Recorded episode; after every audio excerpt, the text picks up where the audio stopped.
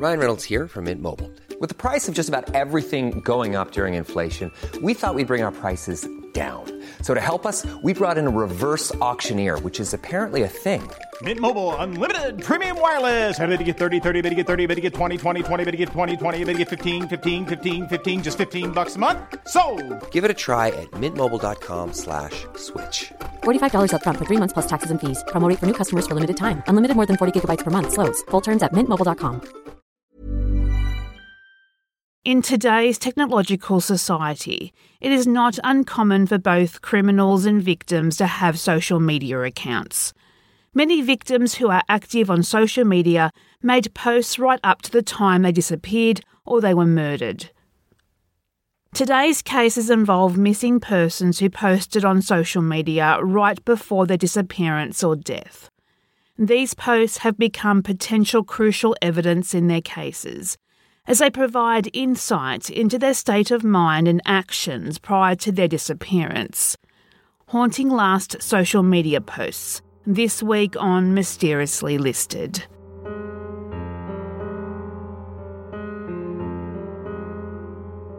Number 5 Cassie Compton. September 2014, 15 year old Cassie Compton had spent the weekend with a family friend Hunter. The two were excited to go to a demolition derby in nearby Dewitt, 26 miles away from where Cassie lived with her family in Stuttgart, Arizona. She would return home that night, September 14th. Her mother Judy would later report that Cassie did not seem like she wanted to talk, and the two only had a short conversation. Now, this may be because Judy was sick in bed, and Cassie did not want to disturb her mother, but there is some suggestion that something was going on in Cassie's life. This seems to be supported as her half sister would post on her Facebook page on October 17th, almost a month after Cassie was last seen. Quote, Baby girl, I'm putting the pieces together daily. I have a feeling I know what happened to you. Tonight I broke my silence and told your secret. I love you, and I only told because I hoped it would help. I love you, baby sister. Stay strong and remember you are loved. I know someone has taken you, and I will find out who. I will help you if you reach out to me, baby girl. You are beautiful, you are smart, and most of all, you are important to many people. Unquote. Just after 7 pm, September 14th, 2014, Cassie would send a text to Hunter telling him she was going outside for a smoke. Neither Judy nor her boyfriend Brendan would report seeing Cassie leave the home, but she is never seen again. Cassie leaving the home with only her cell phone. That evening at around 9:15, Hunter's mother Tracy would receive a phone call from Brendan, asking them if they had seen Cassie or if they knew where she was. Brendan also tried to call Cassie at least two times during the night, but the times of these calls are unknown.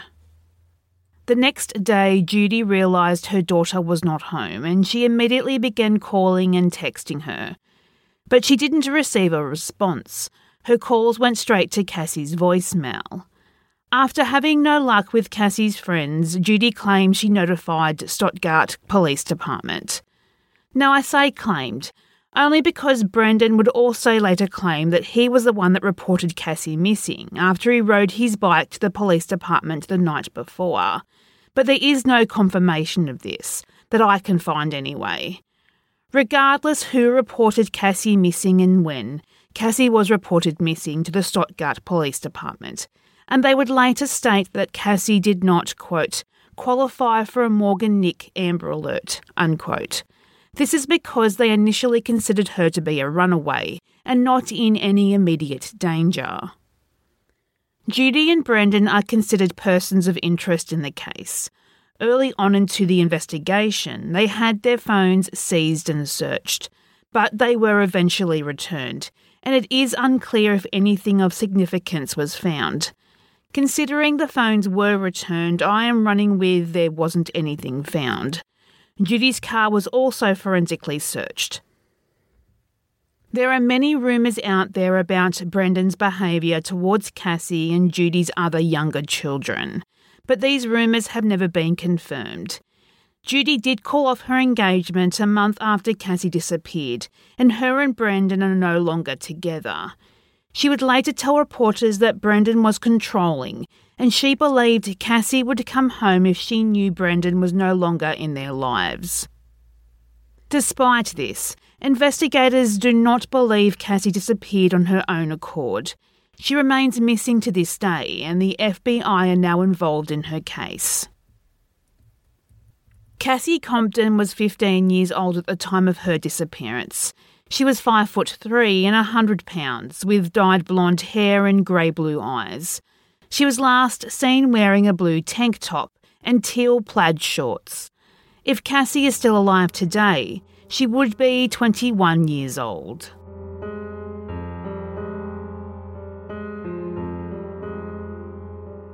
Number 4. Hannah Truelove. On August 23, 2012, Mona Harris arrived home from work and noticed her daughter, 16 year old Hannah Truelove, wasn't there to greet her as normal. The two lived at the Lake Lanier Club Apartments, a gated complex in Gainesville, Georgia. Mona took a nap, but when she woke and Hannah still wasn't home, she panicked. She called her ex husband, Jeff Truelove, who is also Hannah's father, Hannah and Jeff had a dinner date every week, but he told Mona that Hannah hadn't shown.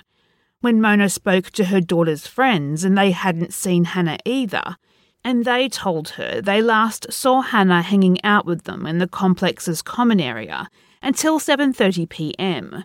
when she headed back to her apartment, but they hadn't seen her since. Mona then reported her missing to the Hall County Police. Law enforcement officers searched for Hannah in the surrounding wooded areas, but the search was soon called off after a storm hit, leaving two to three inches of water in its wake. The next day, August 24th, 2012, a man walking his dog in the same wooded area behind the apartment complex came across Hannah's remains. She had been brutally stabbed multiple times. Unfortunately, due to the storm the night prior, a great deal of the trace evidence and blood evidence was washed away, hampering the investigation from the start. A witness would come forward and report on the evening Hannah went missing. A silver car containing three unidentified male teens had pulled into the apartment complex parking lot. One of the teens got out of the car and walked towards the tree line out of the witness's sight. When the teen returned about 10 to 15 minutes later, Hannah was seen walking just behind him. They continued walking across the parking lot and behind a building, near the area where her body would later be found. Now, Hannah was with her friends after this and she was alive and well, but despite this, this teen is considered a person of interest in the case. Investigators also received information that Hannah may have had a stalker in the lead up to her disappearance. Hannah's father, Jeff, told investigators that someone who rode the same school bus as Hannah may have harmed his daughter. Apparently, Hannah would sometimes skip school to avoid this person. Jeff believes this person may have also threatened Hannah in the past. On August 12, 2012, Hannah tweeted, quote, I got me an ugly ass stalker, unquote. Six days later, she tweeted, quote, Every time we talk, I feel sick, unquote. And then the day before she disappeared, Hannah tweeted, quote, I need to move out of these dang apartments. I'm so scared right now, unquote. However, investigators believe Hannah most likely was just venting and never felt there was a legitimate threat coming from this person's attention towards her. The Georgia Bureau of Investigation, or GBI, also became involved in the homicide investigation. They reported that a 1990s to early 2000s four door vehicle, either a light coloured Chevrolet or a Dodge, with front end damage, was seen in the area at the time of Hannah's murder, and they are interested in speaking to the owner of this vehicle. Also, they believe that more than one person was present at the time of her murder. Throughout the years, Hall County Police have received thousands of tips, but none of these have led to the person or persons responsible for Hannah Truelove's murder.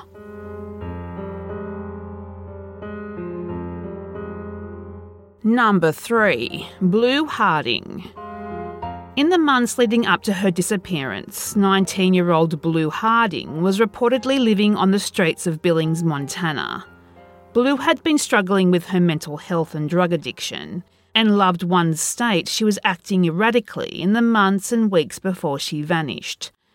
Despite this, she was always in regular contact with her family, never going more than a week without talking to them. It wasn't until August 20th, 2018, when her family realised they hadn't heard from Blue in almost a month. When they checked her social media accounts, they realised she hadn't posted since July 23rd, which read, quote, all depressing, but I'm typing it like it's everything, but relying on feelings suck, unquote. All Blue's social media activity had ceased after this. Concerned, her mother reported her missing to police. After the initial report was filed, the authorities would question family and friends trying to work out where Blue was last seen and when and with whom. The last confirmed sighting would be July 23, 2018, the same day as a mysterious Facebook post. Blue was walking along Buena Vista Drive at around 4 in the afternoon. Reports have stated that she may have headed to Kansas, New Mexico, or Montana, but it's unclear if there have been any substantial sightings since Blue disappeared. Unfortunately, it would take three months until November 2018 for Blue's information to appear in the state database and for the Yellowstone Sheriff's Office to reach out to the family. In a 2018 news article, Blue's sister Tamara would later claim authorities never really tried to find her because Blue was allegedly trading sex for drugs.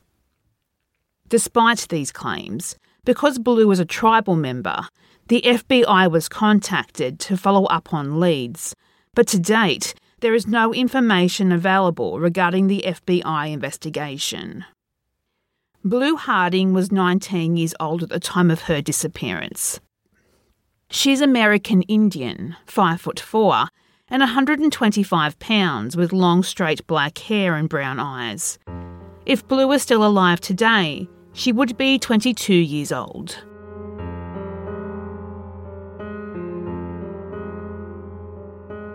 Number 2. Leila Faulkner. 29 year old Leila Faulkner had moved with her young daughter into her parents' home in Troy, Alabama. This was due to a breakdown in her relationship with boyfriend Blaine, due to his dislike of her increasing drug and alcohol use. Leila's parents were aware of this, but agreed to take her in while she dealt with her addiction and worked on herself. On July 4, 2016, Leila made an allegation on Facebook posting that Blaine was gay, and this was the reason for their split.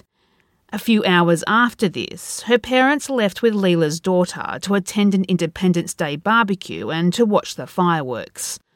At some point after this, Leila left her parents' home and was never seen again. At first, her parents weren't too concerned. Leila had disappeared before, but always returned after a couple of days.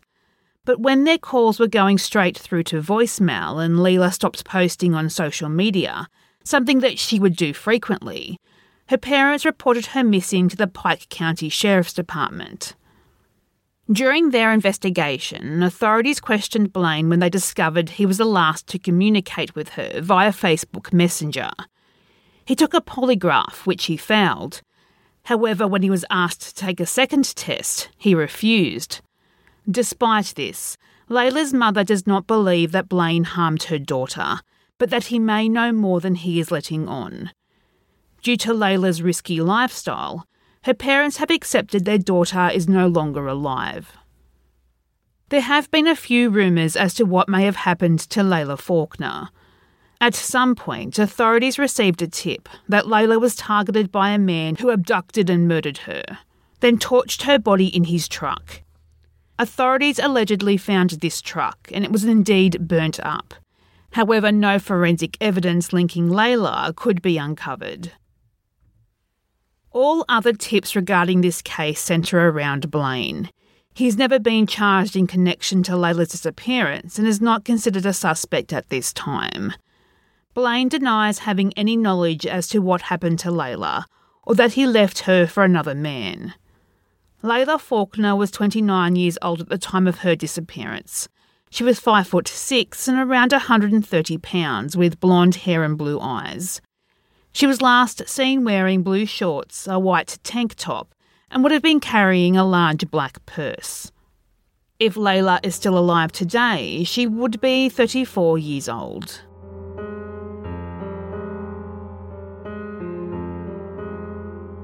Number 1 Larissa Sam.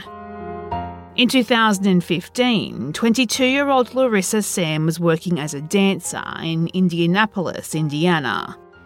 In the early morning hours of June 21, 2015, Larissa left work and headed to her uncle Rusty Wagner's home for some drinks to wind down. While there, Larissa posted to her Facebook page that she was looking for a texting buddy, including her phone number in the post. Larissa left Rusty's three hours later at 4am to go home but is never seen again. When she did not go to her parents the following day to pick up her four year old son as promised, her parents reported her missing to police. Later that day, police would find Larissa's car with a flat tyre near an abandoned home in Mars Hill. Her purse, phone, wallet, and keys were found inside the car. And then a comment on a Facebook post for the missing persons case suggested that Larissa was kidnapped and trafficked to another country. Because of this, the FBI became involved early on into the investigation, but according to their data, this comment was determined to be a hoax. The FBI have ruled out many other possible leads as well. Many of these revolve around Larissa posting her phone number to social media shortly before she disappeared. The FBI have publicly stated there is no evidence anyone she met on social media may be responsible for her disappearance. The FBI have also stated there is no evidence that someone had followed her home from work and that she didn't meet anyone from there. Very little is said about Larissa's uncle Rusty, who was the last person to see her alive, or if anything happened before she left his home that morning. There were some armchair sleuths that revealed that he was convicted of rape in 1989. Although the circumstances around this crime is not known outside of this. Unfortunately, we may never know any further details as Rusty suicided in March 2017, taking all his secrets with him to his grave. Authorities have never publicly stated whether or not Rusty is or was a person of interest. They have interviewed multiple people, actually, and never revealed or ruled anyone out. To this day, Larissa's family remains hopeful that she will be found alive and one day reunites with her beloved son. Larissa Sam was 22 years old at the time of her disappearance. She was 5 foot 7 and 135 pounds with long straight brown hair and brown eyes. However, when she was last seen, her hair was dyed black with red extensions. Larissa was last seen wearing a black tank top with the words, Weed is my spirit animal, and a lime green marijuana plant inside a dream catcher on the front. She was also wearing lime green shorts or a skirt. If Larissa is still alive today, she would be 28 years old.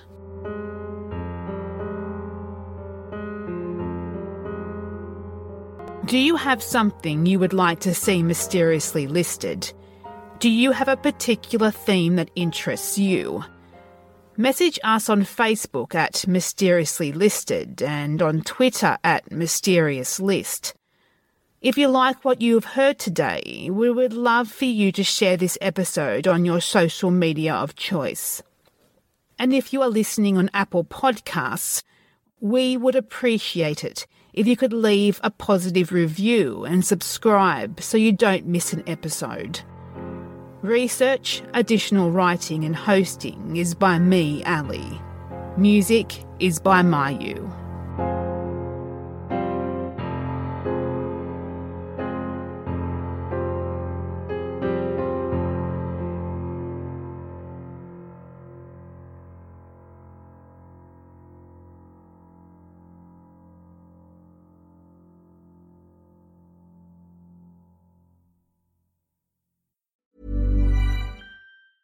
Hey, it's Paige DeSorbo from Giggly Squad. High quality fashion without the price tag. Say hello to Quince. I'm snagging high-end essentials like cozy cashmere sweaters, sleek leather jackets, fine jewelry, and so much more. With Quince being 50 to 80% less than similar brands. And they partner with factories that prioritize safe, ethical, and responsible manufacturing. I love that. Luxury quality within reach. Go to quince.com slash style to get free shipping and 365 day returns on your next order. Quince.com slash style.